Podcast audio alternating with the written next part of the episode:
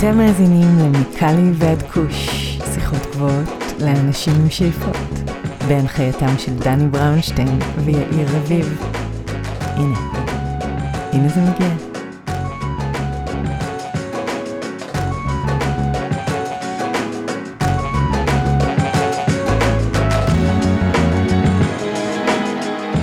אהלן אהלן, מה קורה? אני בסדר גמור, דני, מה שלומך? הכל סביר פלוס, והיום, פרק 98 מקאלי ועד כוש. אנחנו גאים לארח את יותם הוד, המנכ"ל והמייסד של חברת גייניקה, ועם יותם דיברנו על נושא שטרם דיברנו עליו כאן בתוכנית, תכשירי קנאביס לנשים, או יותר נכון מוצרי קנאביס וגינליים. מוצרי קנאביס, וגינליים. מוצרי קנאביס וגינליים, כן. זה מה שזה, זה מוצרי קנאביס וגינליים. דני? אז דיברנו קצת על הקטגוריה המאוד מיוחדת אה, ויחסית חדשה הזו. דיברנו על החברה ועל הפיתוחים והמחקר שהם, אה, שהם עושים, ודיברנו גם על אה, דרכי מתן שונות, אם זה נרות, אם זה שמן סיכוך וכולי. אז לא כל מה שהוא קנאביס חייב להיות מגולגל בנייר. אני מציע שפשוט נעבור על הפרק ונקשיב ל- ליותם, ואחרי זה קצת נקשקש על הא ועל דה. יאללה, סבבה, לפרק. אז זהו יותם הוד. יותם הוד, בוקר טוב, ערב טוב, מה שלומך? בסדר גמור, ערב טוב. שמח מאוד להיות כאן. תן לנו אוריינטציה גיאוגרפית, איפה אנחנו מוצאים אותך היום? אני היום נמצא ברמת גן, אה, במעבדות ובמשרדים שלנו שמוקמים במתחם הבורסה. אה, אמנם שעת ערב אה, לא מוקדמת, אבל אה, עוד יום עבודה רגיל, מה שנקרא. יפה. אז אני נמצא בלוס אנג'לס, קליפורניה כרגיל, ושותפי יאיר, לצערי לא היה יכול להצטרף אלינו היום. וברשותך אני אתחיל ממש מהקל אל הכבד. מה זה גייניקה? איך בעצם הכל התחיל? ומהי מטרת העל של החברה? לשאלה שלך יש כמה שכבות שונות. אה, בראש ובראשונה מי זאת גייניקה? גייניקה היא חברת מחקר ופיתוח שמתמחה במוצרים מבוססי קנבינאידים אה, בתחום בריאות האישה. אה, השאלה הראשונה שעולה בדרך כלל היא למה קנאביס ובריאות האישה. ובעצם מה שעומד מאחורי זה היא העובדה המדהימה שמערכת הרבייה הנשית היא בעצם האיבר עם כמות האנדוקנבינואידים, ספציפית אננדמייד, הגבוהה ביותר בגוף האדם. והעובדה הזאת אה, מתקשרת למגוון של עדויות היסטוריות, באמת משחר ההיסטוריה במצרים, פרס, סין, שמראות בעצם עדויות על השימוש בקנאביס למגוון של בעיות גניקולוגיות. ובנוסף לזה, בשווקים לגאליים שונים שאנחנו רואים, בין אם זה במדינות בתוך ארצות הברית, בין אם זה בקנדה, אה, אנחנו רואים כבר היום מוצרים בדמות אה, נרות וגינליים, קרמים, ג'לים, שנמכרים בשוק, שהפידבקים עליהם נהדרים, שנשים טוענות שהן מקבלות מענה למגוון תסמינים והתוויות שונות אה, מכאבי מחזור לכאבים בקיום יחסי מין, לאנדומטריוזיס, שניגע בזה יותר מאוחר, אה, ועד לתסמינים שונים של גיל המעבר. וכמו שאמרתי, המוצרים האלה מקבלים יופי של פידבקים. יש איתם רק בעיה אחת קלה, וזו העובדה בעצם שאין מאחורי אף מוצר כזה, וזה נשמע אולי קצת, אה, הייתי אומר אפילו קצת קשוח כשאני אומר אף מוצר, אבל אני עומד מאחורי זה, אף מוצר נכון להיום, מוצר וגינלי שנמכר היום, לא עבר מחקרים קליניים. ולמה זה כל כך חשוב? כי כשאנחנו מדברים בעצם על, אה, על עישון או על אידוי קנאביס, אז אנחנו יודעים בעצם את פרופיל הבטיחות שלו. מצד שני, כשאנחנו מדברים על שימוש וגינלי בקנאביס, אף אחד לא יודע בעצם האם זה בטוח, האם אנחנו לא עושים יותר נזק מאשר תועלת. וכמו למשל העובדה ש... קנבינואידים שונים, מה שצריך לקחת בחשבון, אה, יכולה להיות להם השפעה שלילית על הפריון. ואלו חלק מהדברים שאנחנו חוקרים, וחלק מהאמות המידה בעצם שאנחנו מביאים אה, לפעילות שלנו הם בעצם אה, סטנדרטים של עולמות הפארמה, שאנחנו מתאימים לשוק הקנאביס הרפואי. מכיוון שכפי שציינתי, אנחנו רואים מוצרים שונים גם בתחום התוכן שלנו נמכרים בשוק, אבל האם הייתי מעז לתת אותם לאשתי? התשובה היא לא, כי אני לא יודע באמת האם אני לא מזיק לה יותר מאשר מועיל לה. אה, ולכן הבנו שגם העדויות האנקדוטליות משחר ההיסטוריה, גם המוצרים השונים שנמכרים ומקבלים פידבקים נהדרים, גרמו לנו להבין שיש פוטנציאל מאוד מאוד מבטיח בתחום בריאות האישה, אבל יש דרך לעשות את זה, והדרך לעשות את זה היא על בסיס אמות מידה שמצופה ממוצרים רפואיים. אדרבה כשמדובר במוצרים בשיטות מתן, במקרה שלנו וגינליות, ולא עוד עישון או אידוי. איזה שלב אתם נמצאים כרגע עכשיו? אתם עדיין בשלב המחקר והפיתוח, או שאתם כבר אה, פיתחתם מוצר כזה או אחר? אז אנחנו כבר פיתחנו, ועם זאת עדיין אנחנו בשלב המחקר והפיתוח. מה הכוונה? בעצם בשלוש השנים האחרונות עסקנו במחקר פרה-קליני, כלומר בתנאי מעבדה ובתנאי חיה, אה, שמטרתם הייתה קודם כל לאפיין ולמצוא את החומרים הפעילים שהם המתאימים והמבטיחים ביותר לטיפול בתסמינים בהם אנחנו מטפלים, שהם בראש ובראשונה, בשביל לשים את זה על השולחן, כאבי מחזור וכאבים בקיום יחסי מין.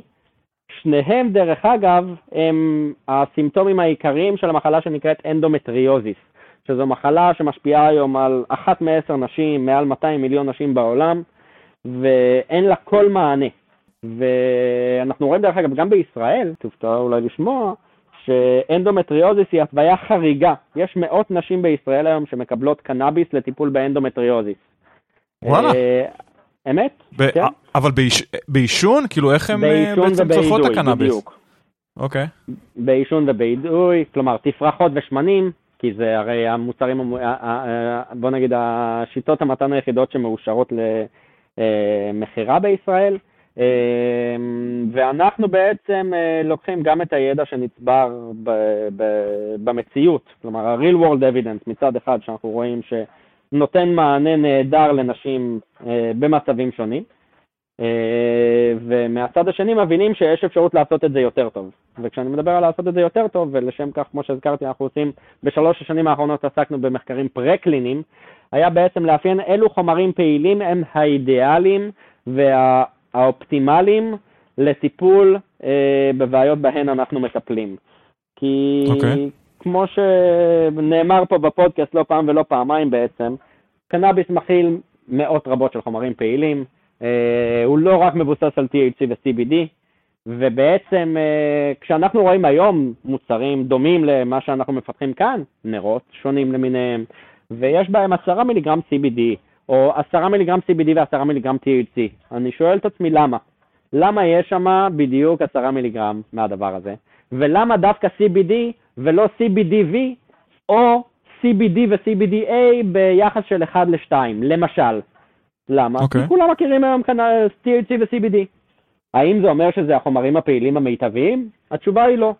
יותר מזה אני יכול לומר לך שבשלוש השנים האלה אה, מצאנו וגילינו שהם באופן אפילו די חד משמעי לא החומרים הפעילים המיטביים.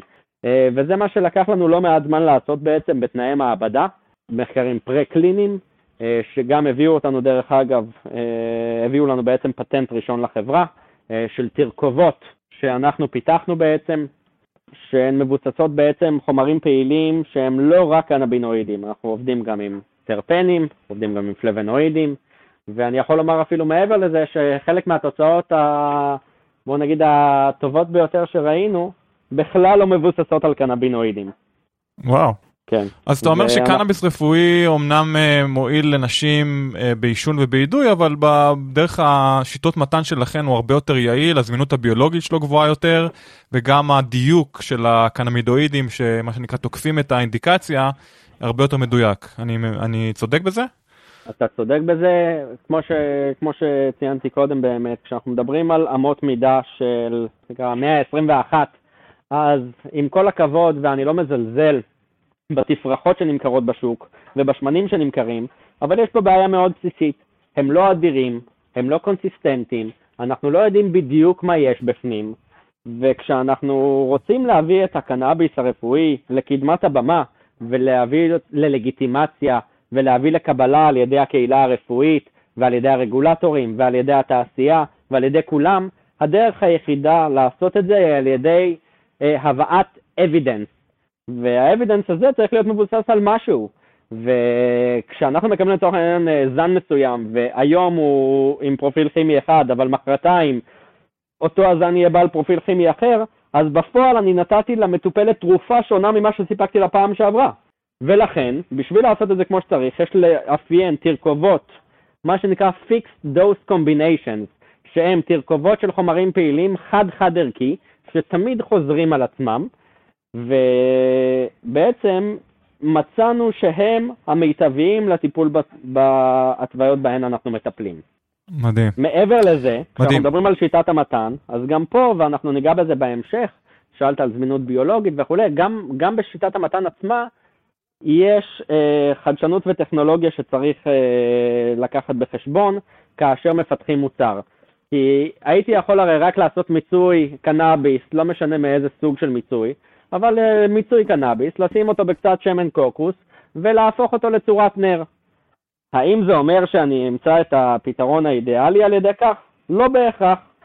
פה בא לידי ביטוי גם יכולות הפורמולציה שאנחנו מביאים. אז רציתי לדבר על הנושא של החומרים הפעילים. Uh, ולא רק מעבר לחומרים הפעילים, יש את כל הנושא של הפורמולציה, כאשר הפורמולציה לוקחת בחשבון את, לא רק את החומרים הפעילים, אלא גם איך אני עוטף אותם ומה אני שם מסביבם, על מנת, לצורך העניין, להגיע לאיבר המטרה, או לייצר ספיגה איטית, או דווקא לייצר slow release, אה, וכדוגמה אני יכול לתת לך, שבעצם לקחנו, בניסוי החיה שעשינו לפני מספר חודשים, ראשון בסוגו בעולם, בעצם בחנו תרכובת של חומרים פעילים מבוססי קנאביס, והתרכובת הראשונה שבדקנו הייתה מיצוי הכי שגרתי שיש, לא הוספנו לו כלום. בחנו את זה, את ההשפעה הווגינלית של התרכובת הזאת, ומה שקרה זה שהוא בעצם, אה, ריכוז הקנבינואידים הגיע לפיק במחזור הדם כעבור שעה, ואילו אחרי שעתיים כמעט ולא נשאר כלום בגוף. דרך אגב, וואו. אנקדוטה, זה מתחבר לעדויות שאנחנו שומעים מה, מהמוצרים שנמכרים כבר בשווקים בצפון אמריקה, שאין מגוון רב של עדויות של נשים שמשתמשות בנרות למשל, אבל טוענות שנספק להן מענה נהדר ומוריד את הכאב ואת הדלקתיות ואת הנפיחות, אבל אחרי שעתיים הן לא מרגישות כמעט אה, השפעה. ואילו אנחנו, כמו שאמרתי, עשינו ניסוי עם כמה זרועות. הראשונה הייתה מיצוי שהזכרתי, שאחרי שעתיים לא ראינו ממנו עוד שום דבר במחזור הדם. ואילו אותם החומרים פעילים לחלוטין שאנחנו לקחנו ובעצם עטפנו בפורמולציה שלנו, הצלחנו להראות שמונה שעות אפקט קונסיסטנטי. אה. ובדיוק פה נכנס הפן של החדשנות ושל הסטנדרטים של עולמות הפארמה, שאנחנו ו- וסובביי מצפים ו- ומאמינים שזו הדרך לעשות פיתוח בתחום הקנאביס, שיהיה ססטנבילי ושגם יהיה פה למשך שנים ארוכות, ולא עוד תפרחת. אוקיי. Okay. כדוגמה. אז אני חושב שלמדתי די הרבה על גייניקה. ספר לנו על הרקע המקצועי שלך, איך בחור כמוך מגיע למנכ"ל חברה שבעצם מתמחה במוצרים לנשים? מה הביא אותך לשם? מעולה. אז uh, אני בוגר חיל המודיעין, לאחר מכן uh, עשיתי תואר במנהל עסקים. Uh, במקביל עבדתי במשך חמש שנים בחברה שנקראת קומטק מד, uh, חברת כנסים רפואיים שעושה כנסים uh, בכל רחבי העולם. התחלתי שם כעוזר הפקה uh, ועברתי במגוון תפקידים uh, עד להובלת uh, מחלקת גיוס חסויות, גייסתי מיליוני דולרים מחברות תרופות. זה יכול להתחבר גם לעובדה בעצם שמאז ומתמיד אה, היה לי איזושהי אוריינטציה לצד העסקי של עולם הרפואה. אה, ובעצם כמי שסוג של אה, כבשה שחורה במשפחה של רופאים, איכשהו תמיד הצד העסקי דווקא של עולם הרפואה מאוד קרץ לי. ובשנת 2016 סיימתי לימודים והייתי כבר חמש שנים באותו מקום עבודה, חיפשתי את הצעד הבא שלי, בדיוק נפתח המחזור השני של קורס הקנאביס בטכניון. אה, וכמי שגם חיפש את אה, צעדיו הבאים בקריירה, אה, וגם תמיד הייתה לו חיבה כזו או אחרת לקנאביס, החלטתי לקחת את ההזדמנות, ומתוך סקרנות הלכתי ונרשמתי לקורס הזה. אה, היום, דרך אגב, אנקדוטה זה מחזור 30 ומשהו לדעתי, אני הייתי במחזור השני בשנת 2016. אה, וזה בעצם היה מבחינתי סוג של דור אופנר לעולם הקנאביס, המקצועי במקרה הזה, אה, וגרם לי להבין באמת שקיבלתי טעימה בקורס הזה מכל אספקט שהוא בתחום. ו- וזה באמת גרם לי להבין שיש לי המון תשוקה לנושא הזה שנקרא קנאביס, במיוחד לעובדה שבעצם, בטח ב-2016, היום זה לא השתנה כל כך, ואמרנו את אותם הדברים כבר אז, אבל זה עדיין לצערי ב-2022 המצב, אה, שיש פה פוטנציאל אדיר. יש פה תחום שהוא חלוצי, שהוא בתחילתו, אנחנו באמת, מה שנקרא, לא גירדנו את הקרקע עדיין. והעובדה שהוא כל כך ראשוני, אה, ובאמת בקורס זה גרם לי עוד יותר להבין כמה פערים יש בתעשייה ובתחום הזה, שהבנתי ש... כמו שאמרתי, חיפשתי את צעדיי הבאים בקריירה, הבנתי שזה מה שאני רוצה לעסוק בו.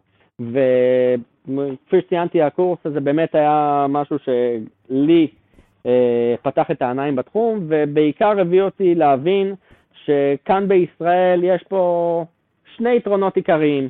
ודרך אגב, הם לא בגידול והם לא בייצור, הם בשני דברים. הם בראש ובראשונה בניסיון שנצבר כאן, המדעי והמחקרי במשך 50 שנה, והעובדה שהתגליות הכי גדולות נעשו כאן, ובמקביל לזה, הרגולציה, שמאז ומתמיד אפשרה לעשות מחקר ופיתוח, ותמכה בזה, והעובדה שניתן היה לישראל, בישראל לעשות מחקר ופיתוח, כפי שבטח ב-2016, כפי שלא ניתן היה לעשות באף מקום אחר בעולם כמעט באותם ימים, אה, גרמה לי להבין שעולם ה-R&D של הקנאביס הוא משהו שאני מאוד רוצה להתעסק בו. אבל, אתה יודע, ה-R&D זה כותרת מאוד נחמדה ויפה, אה, ואי אפשר לעשות איתה הרבה. ועוד יותר אני אגיד שבעצם באותם ימים גם שוב, מתוך תשוקה ועניין אישי מאוד גדול, התחלתי לקרוא כל מה שיכולתי בנושא הקנאביס, אבל הבנתי באיזשהו שלב שיש אה, הרבה מאוד מיסאינפורמציה, וגם דיסאינפורמציה, כן? בואו נפריד גם בין שני הדברים. אה, ומעט מאוד, בואו נגיד, מקורות מידע שאפשר להסתמך עליהם בכל מה שקשור לבאמת אה, ידע מבוסס בתחום. וזה הביל אותי, על אף ששוב, על אף שאני לא חוקר ולא מדען ולא רופא, אה, זה הוביל אותי להתחיל לקרוא מאמרים מדעיים, כי אלה באמת היו מקורות המידע הכי, בוא נגיד, הכי אה, מבטיחים, בטח באותם ימים. אה, וביחד עם אה, מי שהפך להיות השותף שלי, אה, התחלנו לשתף אחד עם השני מאמרים כאלו ואחרים. ויום בהיר אחד נגלה בפנינו האנקדוטה שהזכרתי לך קודם, לגבי אה, כמות הקולטנים האנדוקנבינואידים שנמצאת במערכת הרבייה הנשית. ו- ולי זה היה mind blowing. אה, ולמה? כי תחום בריאות האישה גם קרוב מאוד לליבי, על אף שאני לא רופא, אבל ציינתי, מגיע משפחה של רופאים, אה, אבא גינקולוג בין היתר, אה, וככה הנושא של לא לידה והיריון ומחזור ומיניות וכל הטבועים שמסביב לזה לא היו משהו שהוא חריג במיוחד אצלנו בבית. והעובדה הזאת, אני חושב, גם, גם נתנה לי את ה... נגיד את הראש השקט ל- לבחון את הנושא הזה, שבאמת היה, פתח לי את העיניים. ואנקדוטה בנושא הזה, כש, כשסיפרתי לאבא שלי גם כן על, ה, על הרצון שלי להתערב בתחום הקנאביס, עוד לפני שהתחלנו לדבר על בריאות האישה, הוא אמר לי מה שנקרא, fuck off ולך תגלגל לעצמך משהו, למה מה יש לזה ולרפואה? ממש במילים האלה, אני לא צוחק. כי אוקיי. אוקיי. כשאנחנו מדברים על 2016, לא היום, ב-2016 קנאביס עוד לא היה מדובר כמו שהוא היום, אי אפשר לדבר איתו ככה, אתה יודע, בארוחת שבת, זה לא נושא שהיה נפתח בצורה כל כך חופשית ולגיטימית. אמ, ועדיין החלטתי שזה משהו שאני רוצה להתמקד בו ולבחון מה, איזה ערך אפשר לייצר פה.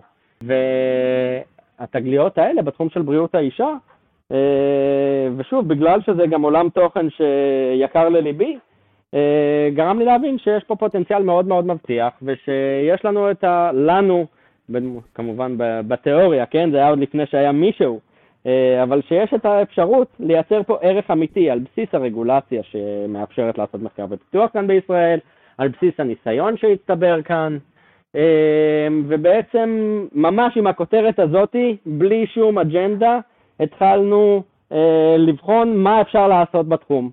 אה, כמו שאמרתי, ביחד עם השותף שלי, דור הרשקוביץ, הבנו שאנחנו צריכים בעצם חוקרים, והבנו שאנחנו צריכים לבנות תוכנית מחקר, והבנו שאנחנו רוצים, דרך אגב, לא צריכים, אבל רוצים להקים מעבדה.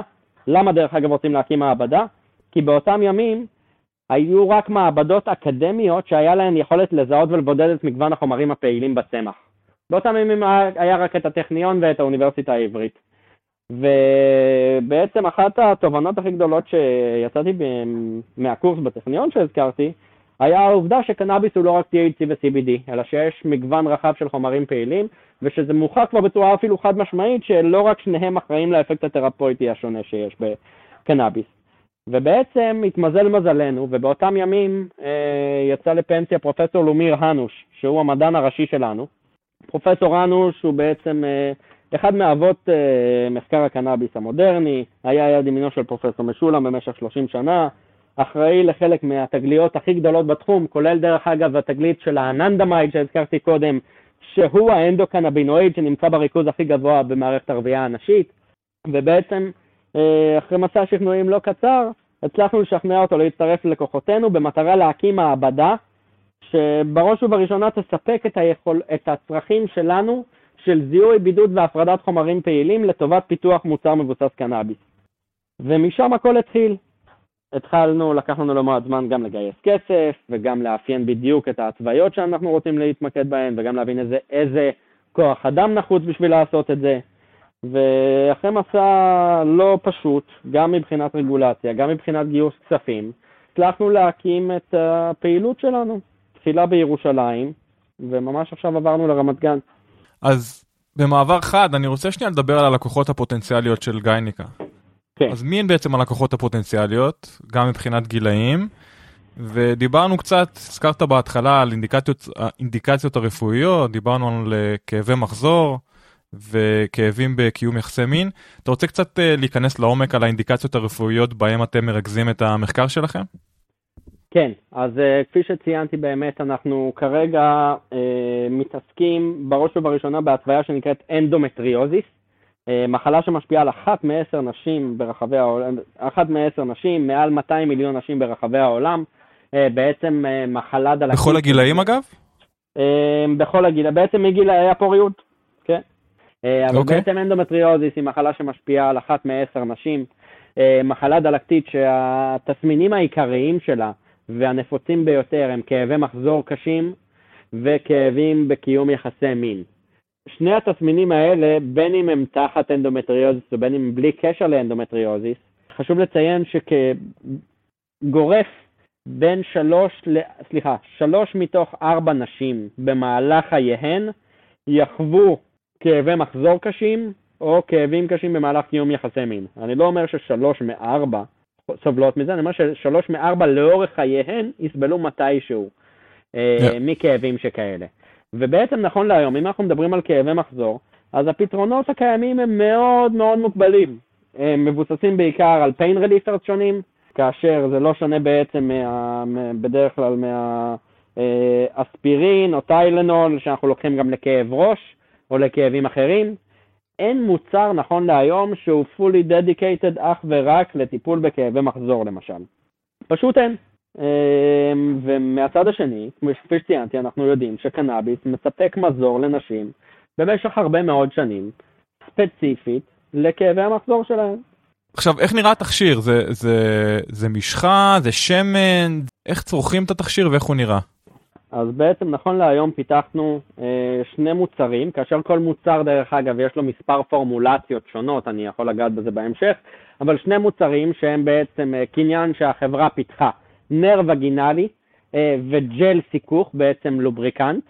הנר מיועד לטיפול בכאבי מחזור, אה, בזמן שג'ל הסיכוך מיועד לכאבים בקיום יחסי מין.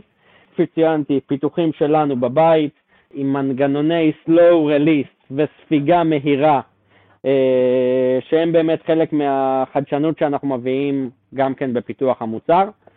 ויש לנו גם ב pipeline פיתוחים נוספים שאנחנו בשמחה רבה נחשוף בקרוב מאוד, אה, גם הם מטרתם בעצם לספק מענה לוקאלי לטיפול וגינלי, אה, מתוך הבנה שאין בהכרח צורך, ואפילו מעבר לזה, אנחנו בעצם אה, אה, פוגעים ביעילות כאשר אה, השימוש הוא סיסטמי.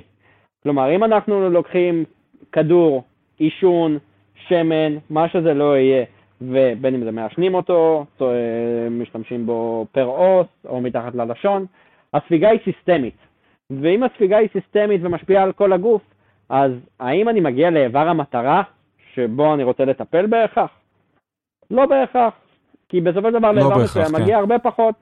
ואילו אם אנחנו מספקים פתרון שהוא לוקאלי, שהוא טרגטד, שהוא מוכוון מטרה לטפל ספציפית באזור הנגוע, אז אנחנו יכולים לספק מענה הרבה יותר ממוקד. אגב, זה, זה נכנס למחזור הדם כל הסיפור הזה? או במילים אחרות, do you get high? שאלה מצוינת, אה, נחלק אותה לשתיים. במוצרים שלנו התשובה היא לא. התשובה היא חד משמעית לא, וזה היה בעצם, אה, אפשר לומר, נר לרגלינו. המטרה לאפשר אוקיי. לאישה לצרוך את המוצר ולקבל מענה ומזור לכאבים, בלי שבהכרח זה ישפיע על סדר היום שלה, או לא יאפשר לה ללכת לעבודה למשל. זה אוקיי. החלק הראשון של התשובה. לגבי המוצרים שקיימים היום בשוק, נרות שאנחנו רואים שנמכרים היום בשוק, למשל, אני יכול לומר לך שבוא נפריד בין, השפע, אה, בין ספיגה סיסטמית, שאנחנו כן רואים שזה נספג סיסטמית, לבין העובדה שככל הידוע לנו, ואנחנו אוספים המון, המון אה, הייתי אומר, אה, עדויות, אין השפעה פסיכואקטיבית גם בשימוש וגינלי.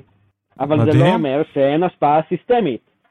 כשאתה, אני מסתכל על השוק הצפון האמריקאי, קודם כל זה עדיין קטגוריה שהיא יחסית קטנה.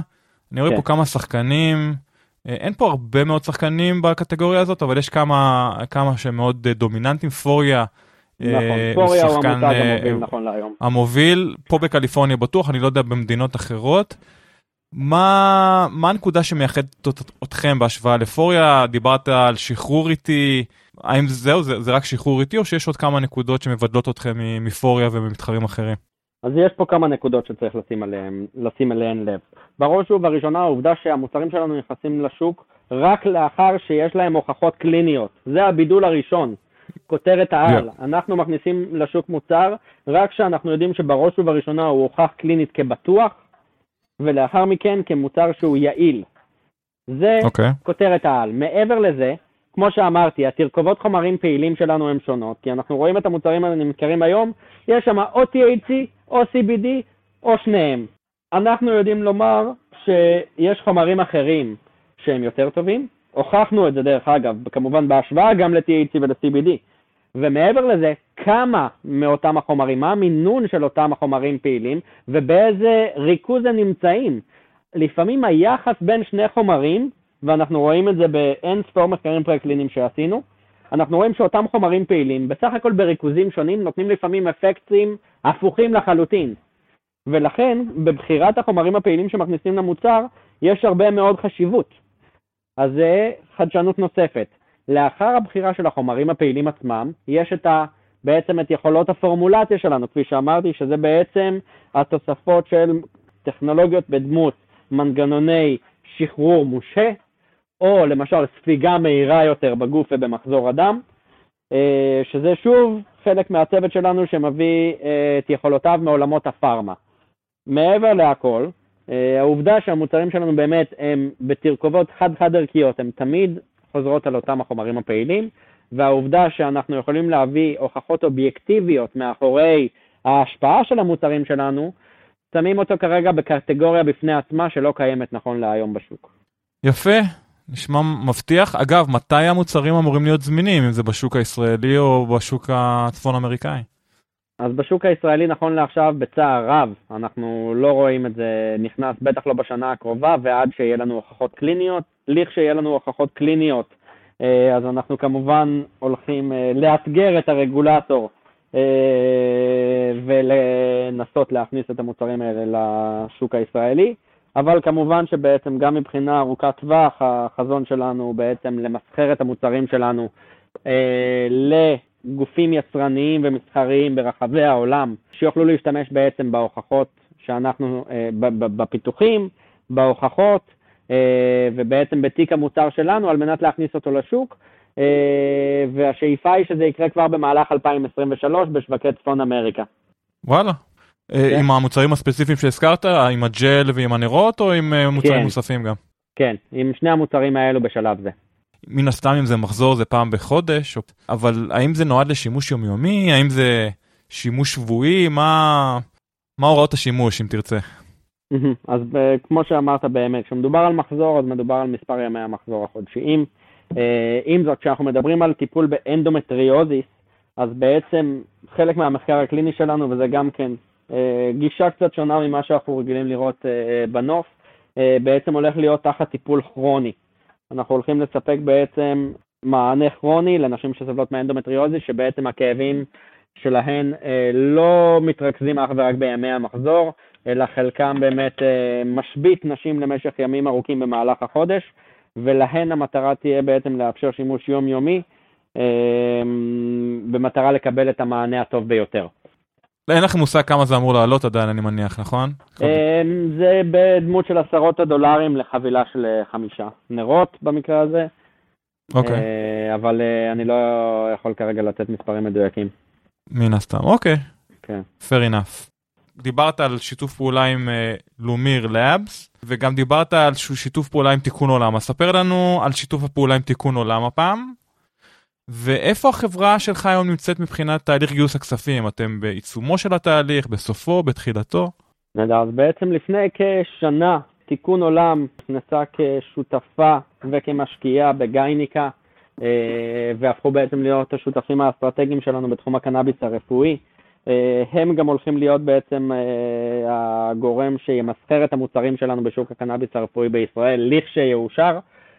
אנחנו רואים מאוד עין בעין, דיבר אצלכם גם לפני מספר שבועות אבינועם ספיר, מנכ"ל תיקון עולם, אני יכול לומר שיש לו חלק גדול בסגירת השיתוף הפעולה הזה ובעובדה באמת שהיום תיקון עולם אה, להבדיל מהרבה שחקנים אחרים בשוק, באמת מבינים את הערך של מחקר ופיתוח מתקדם. והעובדה שהוא מגיע מטבע, והעובדה שאנחנו מאוד רואים אה, לנכון להביא אמות מידה של תחום הפארמה לשוק הקנאביס הרפואי, אה, באמת אה, הביאה אותנו להיכנס לשיתוף הפעולה הזה.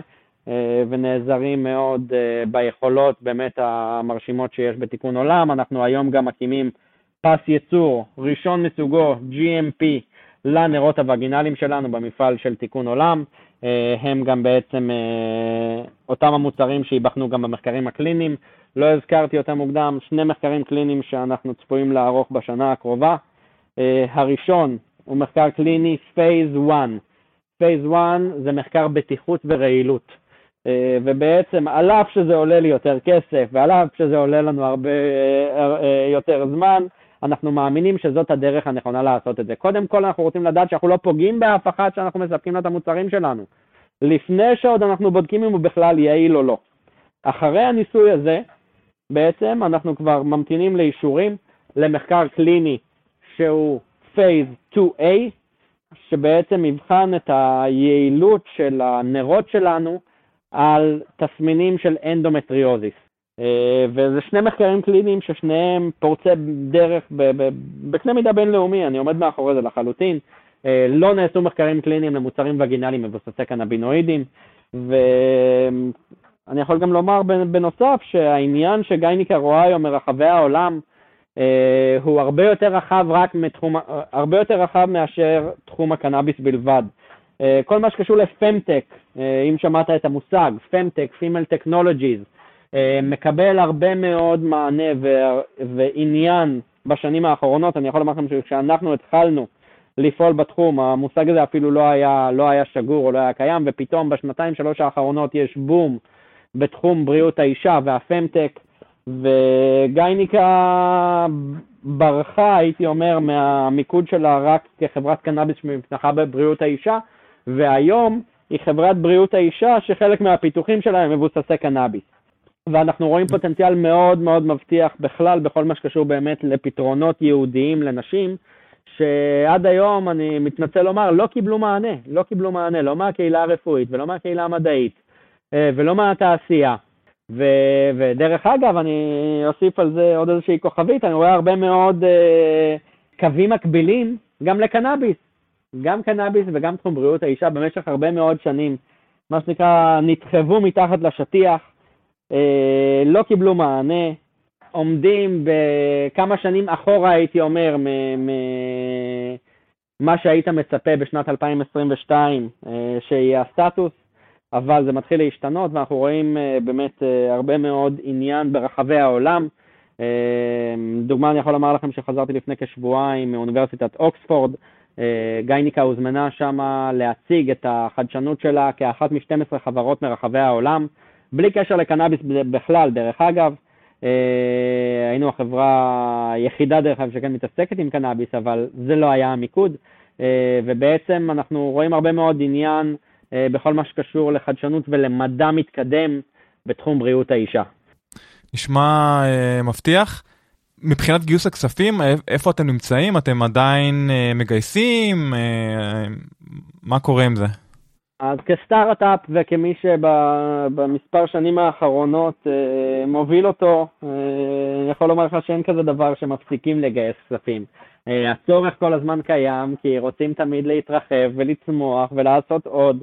אני כן יכול לומר לך שאנחנו גייסנו עד היום מעל 4 מיליון דולר, חלקם, כפי שציינתי, מתיקון עולם, חלקם מאנג'לים פרטיים, חלקם אף הגיע, זה מה שנקרא פרסום ראשון. אה, מקרן הקנאביס הראשונה ביפן, שהשקיעה בגייניקה. כן. וואו. אה, לא ידעתי שיש דבר כזה בכלל. לא ידעתי שיש אה, קרן כן. קנאביס ביפן, אבל טוב לדעת. נוסדה ב-2022, ואכן מתחיל להיות עניין גם בשוק, בשוק האסייתי. הסיבה ש, שהם הצטרפו לכוחותינו היא באמת כי הם ראו שיש פה מחקר ופיתוח שהוא ב, ב, בסטנדרט אחר ממה שאנחנו רגילים לראות בתחום הקנאביס הרפואי. אמ, ואנחנו yeah. באמת לקחנו את זה כאג'נדה של לא להתאים את עצמנו לשוק, אלא לראות איפה אנחנו, איפ, איפה אנחנו רוצים להיות ב-2025 ואיפה השוק יהיה ב-2025, ועל בסיס זה לגזור אחורה, ולא הפוך, לא להתאים את עצמנו yeah. להיום. כי הסטנדרטים היום הם באמת לוקים בחסר. והיום אני קצת יותר מבין למה הקהילה הרפואית לא כל כך תומכת עדיין, אבל עד שנביא להם הוכחות ונביא להם מחקרים קליניים, רק אז נוכל לצפות שקנאביס רפואי יגיע לפרונט ולקדמה. ברשותך, יותם, אני רוצה לעבור לכמה שאלות אישיות. אז איך אתה משתמש בקנאביס, ומהם המוצרים האהובים עליך, או הזנים האהובים עליך? אה, אז אני, אפשר לומר, אולד אה, סקול בקטע הזה. אני מדבר הרבה מאוד על מחקר ופיתוח וחדשנות וטכנולוגיה, אבל אה, מבחינתי הדרך הטובה ביותר וה... החיובית ביותר להשתמש בקנאביס היא דווקא בשיטה הישנה של עישון. ג'וינט, באנג, pipe, מה? ג'וינט, ג'וינט, ג'וינט is my thing. אוקיי. אני גם אה, בדרך כלל, אה, העדפות שלי עומדות על ההייברידים למיניהם, ופחות על אינדיקות חזקות וכבדות. אה, וכמי שאדרבה סובל מהפרעות קשב וריכוז, אז עוד סיבה מספיק טובה בשבילי אה, או הצדקה מספיק טובה בשבילי גם אה, ליהנות מזה. אתה לא הראשון אגב, אני חושב שהיו לנו עוד כמה מרואיינים שסובלים מאותה הפרעה ושצורכים קנאביס אה, בגין אותה הפרעה, אז כנראה שזה באמת יעיל. עכשיו, וכמובן, דיברת על הייברידים, כל השוק הוא הייברידים. כן, כן, אין פה אנחנו... שום דבר שהוא אינדיקה או סטיבה טהור, אנחנו מדברים על זה לא מעט. יש זנים שכמובן הם קצת יותר מעוררים ויש זנים שהם קצת יותר מרדימים. אה, אבל הם, אה, זה בגלל הפרופיל הטרפני והקנבדואידי שלהם בעיקר.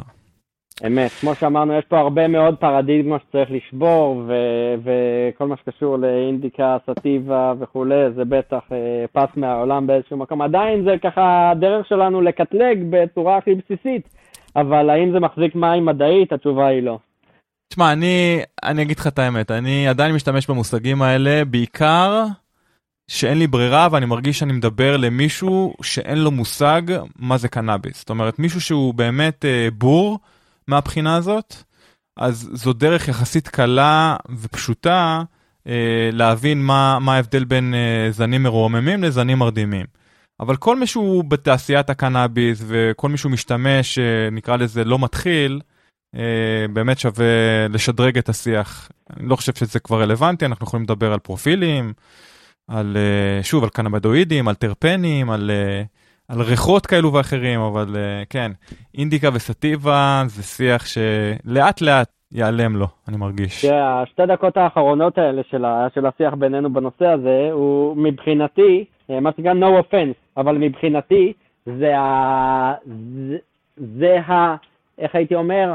זאת הבעיה הכי גדולה היום של תחום הקנאביס. העובדה שהיום יש מישמש בין קנאביס רפואי וקנאביס לשימוש פנאי, והמושגים והטרמינולוגיות והשיח כולו מעורבב אחד בשני, בעצם אה, לדעתי הלא, הלא מבוססת זה מה שמונע, עוד אלמנט שמונע מאיתנו להביא את הקנאביס לקדמה.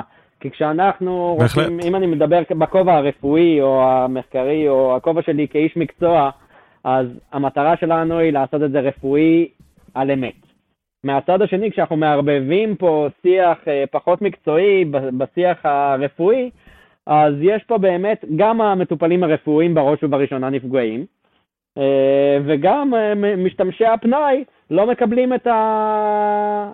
בוא נגיד את המענה הראוי. אף אחד לא מקבל את המענה הראוי במצב הזה, והעובדה שאנחנו עדיין באמת מדברים את אותו השיח בפן הרפואי ובצד הרקריאיישנלי, הוא אה, לדעתי אה, ירייה ברגל, ועד שזה לא ישתנה, אה, יהיה לנו קשה באמת להביא את הצד הרפואי באמת לקדמת הבמה, ומהצד השני גם את שימוש הפנאי ל- ל- למקום שמגיע לו.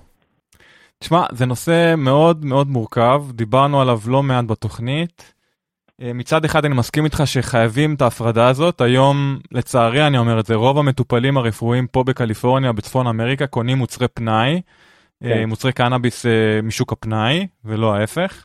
אז זה בהחלט דורש הפרדה, ובעיקר גם יביא לנו את ההכרה מהקהילה הרפ- הרפואית, בדיוק מה שהזכרנו לפני כמה דקות. מצד שני, לפעמים קשה להיכנס להגדרות מדויקות, כי לפעמים זה ממש באמצע. כי אם בן אדם חוזר מסוף אה, יום עבודה ארוך, אה, או צורך את זה לבעיות שינה קלות נקרא לזה נגיד, אין לו אינסומניה קשה, אבל אה, פשוט גורם לו לישון קצת יותר טוב בלילה. מה זה רפואי, זה פנאי, זה... אני, אני חושב שיש הרבה מאוד צרכנים, ואנחנו נעשה על זה פרק בקרוב, יצא דוח די גדול של חברת מחקר בשם New Frontier, על כן. אותם מאפיינים של כל הצרכנים, מה מאפיין הצרכנים. אז באמת יש הרבה מאוד צרכנים שהם גם רפואיים וגם uh, recreational באותו זמן. זאת אומרת שחלק גדול מהמשתמשים, בעיקר היומיומיים, מגדירים את עצמם כגם משתמשי פנאי וגם משתמשים רפואיים. אז לפעמים הגבול פה הוא יכול להיות מאוד מאוד uh, מטושטש, הייתי אומר. אני מאוד מסכים איתך, ודרך אגב, כשאנחנו מדברים, והזכרת את הדוגמאות האלה, אה, אם אני מדבר עוד פעם, מהכובע הרפואי לצורך העניין, אז האם לישון טוב ולאכול טוב ולהיות במצב רוח טוב, האם זה רפואי או לא? כמובן שזה רפואי. לדעתי כן, כן, אנחנו אני- יודעים שהמצב רוח וסטרס, כמה זה יכול להשפיע על הגוף שלנו, אנחנו יודעים את זה, לא? ועוד איך, ואני מסכים איתך באמת שיש פה באמת עדיין מאוד מורכבות מאוד מאוד קשה של מה זה רפואי ומה זה שימוש פנאי. הרבה ממשתמשי הפנאי לא יודעים בכלל שבפועל השימוש שלהם הוא רפואי, או לא מגדירים Yeah. את עצמם ככזה. כי יש לו, תשמע, לקנאביס יש uh, attributes, יש לו uh, uh, מאפיינים שהם גם uh, רפואיים, כי הוא, שוב, הוא גם את, הוא מסייע בטיפול במחלות והוא גם מרפא חלק מהמחלות, ומצד שני יש לו גם Mhm. מאפיינים של uh, מוצרי פנאי, כמו יין, כמו סיגרים, כמו סיגריות, כי יש לו נכון. טעמים, יש לו ריחות, יש לו איכויות שונות. לכן אני אומר, זה לפעמים הגבול פה מטשטש, כי אתה מקבל מוצר מצד אחד שיש לו מאפייני פנאי, ומצד שני הוא גם תורם לך ופותר לך בעיות רפואיות. אז האם זה רפואי, האם זה פנאי? קצת סטינו ב- בשיחה, אבל כן. רק הזכרת קודם על לומירלב שלא דיברנו, ופה, אה, תגיד אתה עוד אם זה אפשרי להכניס את זה איכשהו, מה, אבל אה, אני חושב שכן נכון יהיה איזשהו, לא, בוא נגיד, לא, לא הייתי קורא לזה disclosure, אבל רק כאילו כן לציין שבעצם לומירלב היא החברה שאנחנו הקמנו, כאילו לא נגעתי בזה בכלל, אבל לומירלב, היא שהיא- כלומר אני, אני והשותף שלי שהזכרתי, הקמנו את לומירלב ביחד, ושתיהן היום תחת קבוצת ההחזקות אסנה, שאנחנו בעצם הבעלים שלה. נהדר. אז אני רוצה לעבור ולדבר על קטגוריות אחרות. בכל זאת, אתה, אתה מתעסק בקטגוריה מאוד מאוד נישתית. אז כן. איזו קטגוריה אחרת בתעשיית הקנאביס מרגשת אותך באופן אישי במיוחד? אני חייב לומר שדווקא מהצד שלי, אה, כל מה שקשור לשיטות מתן חדשות ומתקדמות, אה, זה מה שלי הכי קורץ ומעניין. המטרה יכולה להיות, בוא נגיד, הגברת הספיגה, או אה, הגעה לאיבר מטרה מסוים, וזה יכול להיות בספרי, זה יכול להיות בעטי אידוי, זה יכול להיות בקרמים.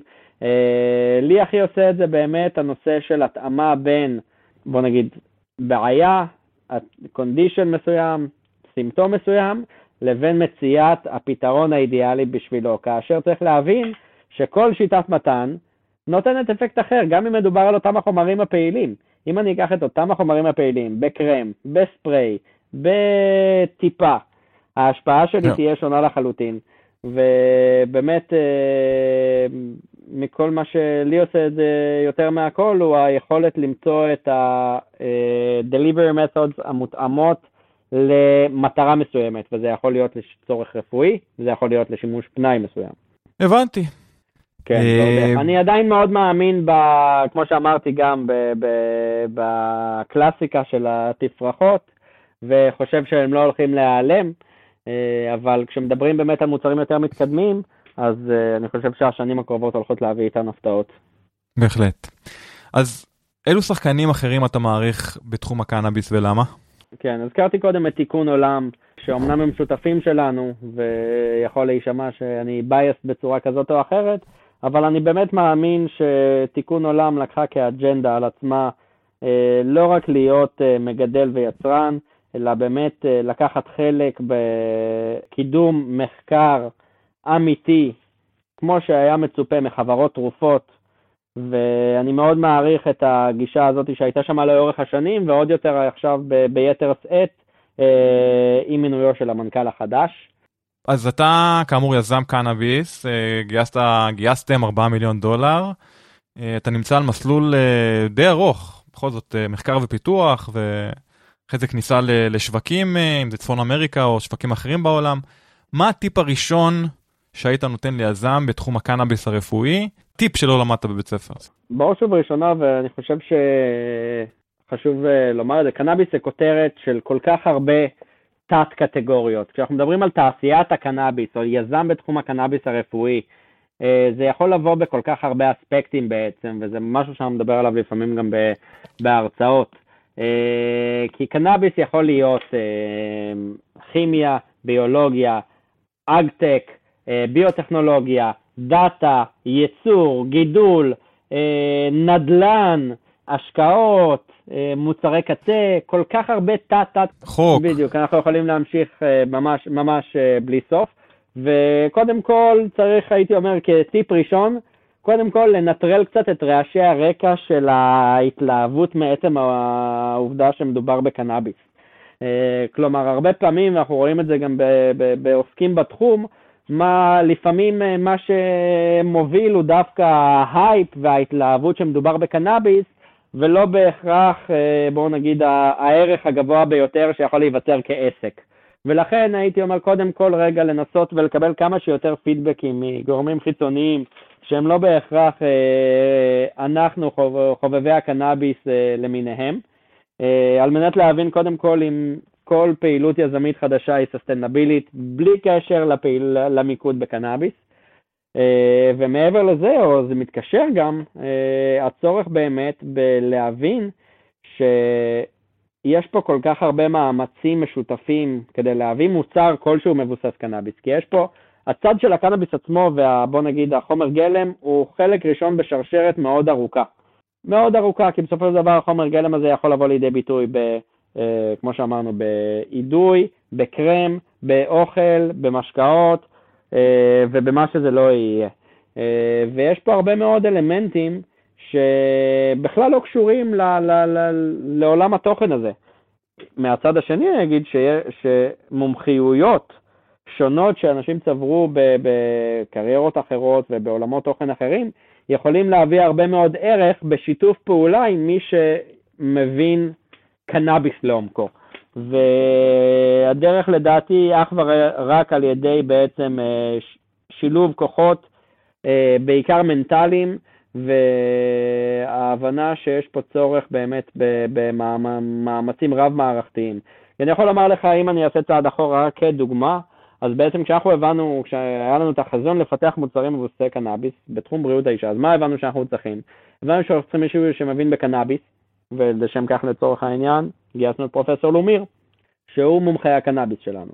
לאחר מכן הבנו שאנחנו צריכים מישהו שידע לבנות מחקרים ולנהל מחקרים קליניים, וזה מומחיות אחרת לחלוטין. בשביל לבנות מחקר צריך גניקולוג שילווה אותו לצורך העניין בעולם התוכן שלנו. ספציפית. Uh, בנוסף אליהם אנחנו צריכים מי שמבין רגולציה, ומי שמבין פיתוח רפואי, ומי שמבין פורמולציות. כלומר, בשביל לדבר, לדמיין את הנר הווגינלי uh, המדובר, יש פה כל כך הרבה מאמצים שנדרשים על ידי מומחי תוכן שונים, שאי אפשר uh, לדמיין לעשות את זה בצורה, כלומר, שוב, כשאנחנו בונים, כשהסטנדרטים הם כאלו, אז אי אפשר לדמיין לעשות את זה אחרת. אבל צריך לקחת בחשבון שיש צורך באמת באנשי מקצוע ולא לחסוך בהם גם. אז אני מעולה, אני נקודה מצוינת, אני אפשט את זה, תקיפו את זה, תקיפו את עצמכם באנשים מצוינים, כי בסוף מעולה. תצטרכו אותם. נכון, לקח לנו אז... הרבה מאוד זמן להבין את זה. אז uh, כמו שאתה בטח מכיר את השאלה הזאת, אתה יודע שמוזיקה וקנאביס מבחינתי זה החיים עצמם, שניהם אלמנטים רוחניים, שניהם אלמנטים מרפאים, ושניהם אלמנטים שחברים אה, אנשים בכל העולם. אז עם או בלי קשר לקנאביס, מי הם האמנים או הלהקות שהשפיעו עליך ועל מי שאתה היום? שאלה נהדרת, ואני חייב לומר שאני מאוד uh, ורסטילי בנושא הזה. זה תלוי, uh, כמו שאתה מדמיין, גם כן תלוי שנה ותקופה ומיקום וגיאוגרפיה, אבל uh, אני יכול לומר שבישראל, אה, לדור שלי, אמנים כמו הדג נחש ליוו אותי אה, בילדות.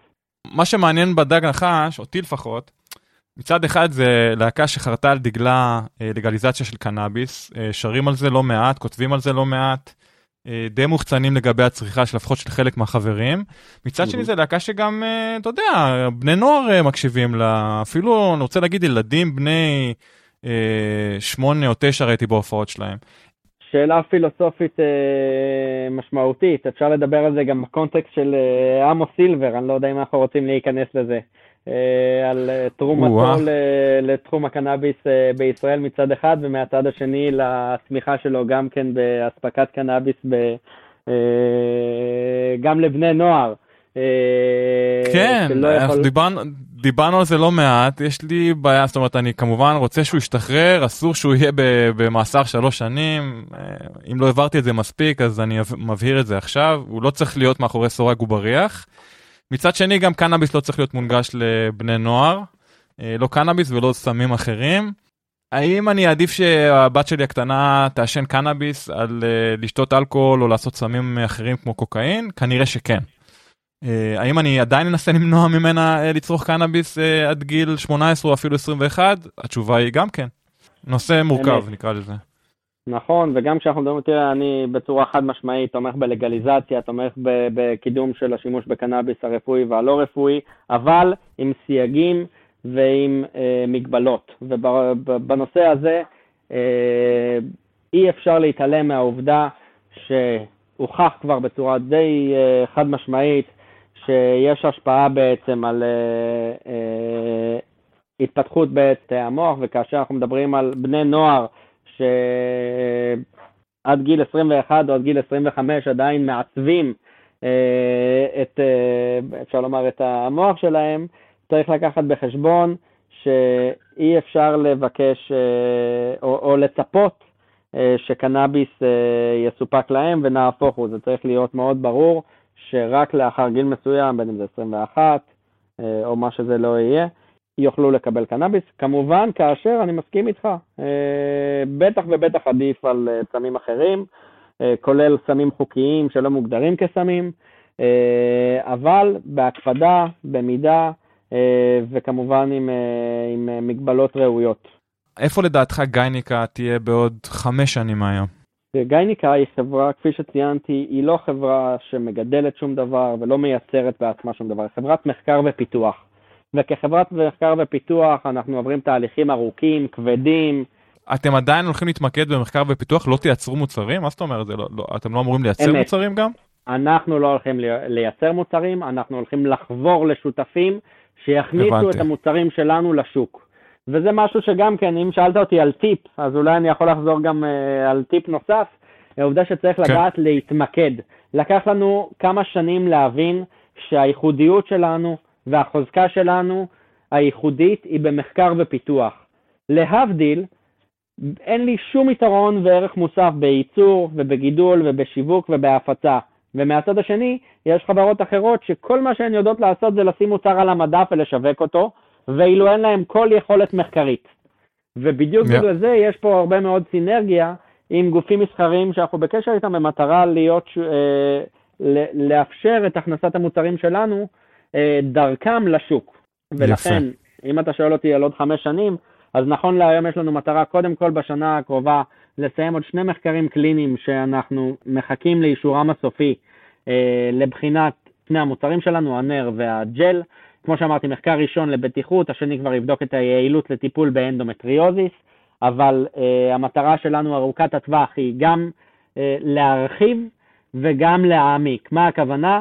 להרחיב מצד אחד את ה pipeline שלנו להתוויות גינקולוגיות נוספות, ולהעמיק, הכוונה היא להביא להם עוד ועוד evidence, עוד מחקרים, עוד מחקר קליני, עוד מחקר יותר מתקדם, לעבות את ה-IP שמאחוריו.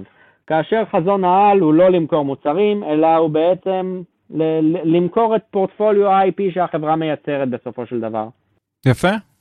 אה, יותם הוד, תודה רבה שבאת להתראיין בתוכנית שלנו, היה כיף גדול. וכמו שאמרתי, מאחל לך הצלחה רבה בהמשך. לגמרי אשמח לעשות פולו-אפ בעוד שנה, שנתיים ולראות איפה אתם עומדים, גם מבחינת המחקר שלכם וגם מבחינת ההתפתחות של החברה. אז אה, בהצלחה גדולה. תודה רבה, דני, על ההזדמנות אה, לדבר איתך ולהציג אה, קצת מהפעילות שלנו, ואני כמובן אשמח אה, לענות ולספק עוד אה, כל מידע לכל מי שתרצה וירצה אה, לשמוע על הפעילות שלנו. מעולה, זה לפני שאנחנו מסיימים, איך המשתמשים שלנו יכולים לעקוב אחריך באופן אישי וגם אחרי גייניקה ברחבי הרשת. אה, אז אה, הכי טוב דרך הלינקדאין שלאחרונה הוא הפלטפורמה, הייתי אומר, אה, שבה אנחנו הכי פעילים, בין אם זה בעמוד האישי שלי, יותם הוד, אה, ובין אם זה בעמוד של גייניקה, G-Y-N-I-C-A, אה, ואנחנו מעדכנים שם גם על בסיס שבועי, אה, על ההתפתחויות ועל כתבות ועל אה, כל אה, צעד נוסף שהחברה אה, הולכת בה. אז אני יותר מאשמח. יפה, אז אפשר לפנות אליך. באופן אישי, אם, אם זה קשור לגיוס כספים. מה לגבי גיוס עובדים? אתם מגייסים עובדים? לא במיידי, אבל ועוד איך בחצי השני של השנה, ולכן גם זה נושא שיכולים להרגיש חופשי אה, לפנות אליי, ובכלל בכל נושא. אה, שמח מאוד תמיד אה, לשוחח ולשתף גם קצת מ- מהידע שלי, ועוד יותר להכיר גם גורמים נוספים. יופי. יותם עוד, תודה רבה רבה, כיף גדול. תודה רבה, דני. אוקיי, אז זה היה יותם הוד מגייניקה ולומיר לבס על מוצרי קנאביס וגינליים. מה אתה אומר יאיר? מה אני אומר? תשמע, אה, קטגוריה שאני מכיר אותה היטב, קטגוריה... ש- כן, כשאתה אומר היה לי- מכיר אותה היטב, מכיר אותה מקליפורניה, מהביקורים שלך פה, או דווקא מנשים שיש להם אה, בעיות וגינליות? או גם וגם. אה, אז בוא אני אספר לך, כבר התחלנו מפה. כן, אה, כן. יצא לי להתעסק פה בישראל עם כמה אנשים ש... שהיה להם בגינות וגינליות והם רצו פתרון עם אה, CBD-THC. בדיוק הייתה בארץ אה, חברה מקליפורניה שהתעסקה בפורמולציות אה, וגינליות עם אה, קנבינואידים ו... והיא פיתחה מוצר ואני עשיתי לה את השמן ואת, ה... ואת המיצויים למוצר ש... שהיא פיתחה. אוקיי. אז אה, כן, זה עדיין, זה עדיין קיים? זה עדיין קורה הדבר הזה, או ש... קרה. אה, לא, זה לא, אני עזרתי לה באיזשהו מחקר ופיתוח, אה, באיזשהו שלב היא החליטה שהיא חוזרת לקליפורניה ובזה זה נגמר. אבל אה, יצא מוצר, כאילו גם התנסו בו נשים, כמה וכמה, הם היו מרוצות מזה. וואלה. זאת אומרת, היו כן. פידבקים חיוביים. מאוד, כן. אז אני שמחתי לגלות שא', האיבר המין הנשי הוא באמת מרכז אדיר של רספטורים שקולטים קנאבידואידים, אז זה, זה היה די חדש לי, למדתי את זה היום. מה שבעצם גייניקה מנסים לעשות שהוא קצת שונה, אפרופו גם מה שאתה עשית עם אה, ידידה שלך, זה בעצם אה, לעשות מחקר שיביא אותם למסקנות חותכות לגבי איזה קנאבידואידים עובדים, אילו חומרים אחרים אולי בנוסף לקנאבידואידים יכולים לעבוד טוב, אה, ומה ייחשב כמות או דוז בטוח לשימוש. הוא קצת הזכיר ברעיון שנכון, CBD ו-THC יכולים אולי להיות יעילים, אבל כמויות מסוימות אולי גם יכולות לפגוע. זה מתקשר לעוד Mhm. דבר שהוא מאוד אה, רלוונטי לכל הנושא של אה, רפואת קנבידידים, שהרבה מצבים אתה צריך ממש מגע פיזי של, ה, של הקנבינואידים עם, ה, עם הרקמה שצריך לטפל בה. נקודה מעולה, ב- הוא, ב, הוא בדיוק הזכיר את זה ברעיון, זה ככה. שבניגוד ל... בניגוד לנשים כן. שמעשנות או מעדות את הקנאבי שלהם, ואין שום הכוונה לאיבר מסוים בגוף, אז באמת התכשירים שלהם הם מוכ- מוכוונים אה, איברי מין נשיים. אין, אין שום שימוש אחר שאפשר לעשות במוצר הזה. אה, מדובר כאמור בנרות ובשמן סיכוך. הייתה פעם כתבת של וייס שהחליטה שהיא שותה, שהיא מנסה להתמסטל מהנוזל סיכוך של תיאוריה.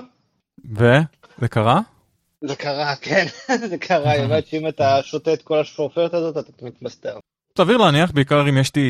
אה, כן. לא הייתי מנסה את זה בבית, אם זה תכשיר לאיבר מין, הייתי משאיר אותו באיבר המין, לא שותה אותו, לא אוכל אותו ולא מעשן אותו. מה עוד אפשר להגיד על, אה, על הקטגוריה הזאת? זו קטגוריה שלדעתי, כל עוד הר- הרגולציה בישראל הייתה מרשה מכירה של מוצרים כאלה, אני חושב שזו הייתה קטגוריה הרבה יותר גדולה ממה שהיום, לא? אה, לא יודע כמה, כמה גודל והיקף יש בקטגוריות של אה, מוצרי סיכוך אה, וגינליים, אני לא יודע כמה זה שוק אה, גדול, כאילו יש, זה שוק שקיים, אבל אני לא יודע כמה ההוספה של קנבינואידים עושה שם משהו, אם אתה הולך לקטע של רפואה, אז בוודאי שיש לך פה מוצר שהוא אמיתי, אבל זה עדיין, זה, זה מכוון לקהל יד אה, ספציפי. כן, הוא דיבר על אחת מעשר נשים. מה, מה חוץ מזה? מה אפשר לדבר? יש לך הרשעה ראשונה בפרשת אה, טלגראס. האר את עינינו, מה, מה, מה חדש שם? למעשה פחות הרשעה, יותר אחד, ה... אחד הבכירים חתם, אה, אחד הבכירים, זה אחד מה... ממי שהמשטרה הגדירה כבכירים, הוא חתם על עסקת טיעון, 33 חודשי מאסר בפועל, יורידו שליש, יורידו פה, בטח יצא לו לשבת את זה 16-17 חודשים, ובשאיפה יחזור לחייו אחרי הברקס הרציני שהם קיבלו עם הדבר הזה. לא נורא בהשוואה לשלוש שנים שעמוס סילבר כבר מתייבש לו בתא המעצר. מה קורה שם, גם- תגיד לי? מה, למה, למה. למה, לא, למה זה לא מתקדם? מה, מה תקוע שם ב, בכל המשפט של עמוס? מה תקוע שם? דבר ראשון, יש לך שם מעצר עד תום ההליכים לכולם. אז כולם הולכים להיות בפנים עד שההליכים יסתיימו, וזה וואחד תיק. שלוש פלוס- שנים? למה מה אתה חושב שאנחנו פה בארצות הברית שיש לך תיק שנסגר בשבוע, כאילו נפתח בשבוע הבא נסגר? פה, עד שקובעים לך דיון אה, תחילת אה, הצגת הנאשמים, זה ארבעה חודשים קדימה, ואז כל הזמן יש דחיות. זה נורא מערכת משפט פה. אבל נורא. למה לשים אותו במעצר? למה? לפחות שימו אותו במעצר בית, שיהיה קרוב למשפחה שלו, לילדים שלו. למה לשים בן אדם שהואשם בסחר בקנאביס וסמים אחרים, ואני כרגע לא מתווכח אתה זוכר את הקטע הזה לא שהוא? ברח, שהוא ברח למה- במעצר באוקראינה? או, כן, אז נכון. כן, כן, אי אפשר להתחמק מזה. כאילו, אה, אדוני השופט, אני רוצה שהוא יישאר במעצר בית, אה, התובע, כן, הוא כבר ברח פעם אחת אה, כשעצרו אותו. אז נראה לי קשה לשכנע שופט לדבר כזה. מה שכן, מבחינת זכויות אזרח, זה, זה בלתי נתפס הדבר הזה. זה בלתי נתפס. זה לא, לא חוקי בעליל. אז כאילו, אני- נניח... תשמע, מצד אחד אני מבין את המדינה שלא רוצה שהוא יברח להם עוד פעם אה, בין הרגליים. מצד שני, בן אדם, שלוש שנים, יושב, וההליכים הם, אתה יודע, המערכת ממשיכה אה, לנוע, אבל מאוד מאוד לאט, מה שנקרא גלגלי ה... תחנות הצדק טוחנות ממש לאט, מה זה לאט? הן לא טוחנות. בסדר, לא טוחנות. אני לא יודע, שוב, אני כרגע לא לוקח עמדה לגבי עמוס סילבר, אני רק כרגע מדבר על התהליך עצמו, ולהבין שבן אדם יושב שלוש שנים במעצר בלי שיהיה איזשהו אור בקצה המנהרה, אני לא יודע. זה פשוט ביזיון טוטאלי. כן. אני, יש, יש, אני לא מכיר עוד מקרים של שלוש שנים, אבל יש עוד אנשים שאני מכיר שנמצאים כבר שנה ואפילו שנה ויותר במעצר עד סוף ההליכים, וההליכים בישראל כל כך ארוכים שאתה יכול להגיע למצב שבסוף העונש שלך יהיה פחות ממה שישבת. אז תשמע, אנחנו בפרק 98 מקאלי ועד כוש, אה, אוטוטו מתקרבים לפרק 100, מי היה מאמין? 100 פרקים אוטוטו. כל הכבוד. ומעולם, מעולם לא דיברנו עם סוחר סמים, אם זה מפלטפורמת טלגראס, או, או אם זה מפלטפורמה אחרת. עכשיו, אני לא מנסה להאדיר וליחצן סוחרי סמים פה בתוכנית, אני כן רוצה לשמוע את הזווית שלהם, להקשיב להם, להבין, קודם כל, מה הוביל אותם למה שהם עושים, וב' גם להבין אה, איך דברים מתנהלים בשוק המסורתי או הלא חוקי, ואני לא יודע, אם יש פה איזה סוחר שמקשיב לנו, אה, גם אם הוא אה, גר בישראל או מחוץ לישראל, וישמח להתראיין בעילום שם, כן, בעילום שם, נשמח לארח אותך. וכמובן אנחנו מדברים על סוחר קנאביס, כן? אם הוא סוחר גם בעוד דברים, בסדר, אבל קודם כל סוחר בקנאביס, לא בדברים אחרים. בנוסף לזה, אנחנו אמרנו, פרק 100 מתקרב וממשמש ובא לו, אנחנו מחפשים צלע שלישית. צלע שלישית, אה, אם יורשה לי להגיד, יאיר, אנחנו מביאים קצת יותר מדי טוסטסטרון לתוכנית, ואני מאוד רוצה, אני מאוד רוצה להביא צלע נשית מתעשיית הקנאביס הישראלית, שתשתתף איתנו בתוכנית, תדבר איתנו בפרקים, וגם תעזור לנו אה, בענייני הסושיאל מדיה. אז אם את מאזינה לנו, ואת עובדת בתעשיית הקנאביס, אם זה בישראל או אם זה במקום אחר בעולם, נשמח לדבר ולצרף אותך. אז uh, באמת פנייה לכל הנשים באשר הן, שאוהבות קנאביס, שעובדות בקנאביס, ושיש להם את התשוקה לדבר על קנאביס, לפחות כמו ש... שלנו יש את התשוקה הזאת, נכון? אנחנו רוצים מישהי עם תשוקה כמו שלנו. בהחלט. אז זהו, אז זה היה פרק 98 מקאלי ועד כוש, זה היה יותם הוד. בפרק הבא אנחנו כנראה נעשה פרק סיכום עונה עם כמה אורחי עבר מהתוכנית. לקראת פרק 100 החגיגי שאנחנו מכינים לכם, פרק ארוך במיוחד. עד אז, שיהיה שבוע טוב ושקט, יאיר. מקווה שבנעימים. צ'או בינתיים. ביי. תודה שהאזנתם לתוכנית. אם נהניתם ממנה, ומהאורחים שהבאנו לכם, נשמח אם תדרגו אותנו בחמישה כוכבים. כל דירוג או ביקורת חיובית יעזרו לנו להמשיך להביא לכם את האורחים הכי שווים בתעשיית הקנאביס. יש לכם הצעה לאורח או נושא מעניין? נשמח לקבל בקשות והצעות לגבי נושאים או אורחים שמעניינים אתכם, המאזינים שלנו. אנא כתבו אלינו ל- From Kali to Push at gmail.com From Kali to Push במילה אחת at gmail.com אנא אל תיקחו את האינפורמציה שמוגשת בתוכנית כעצות רפואיות או עסקיות. צרו קשר עם הרופא שלכם או כל גוף רפואי מורשה אם אתם מעוניינים לצרוך קנאביס לשימוש רפואי. התוכנית נעשית מתוך אהבה ותשוקה לצמח הקנאביס, אך אינה מעודדת קנייה לא חוקית של מוצריו. תודה על ההאזנה, נשתמע בקרוב. צ'או.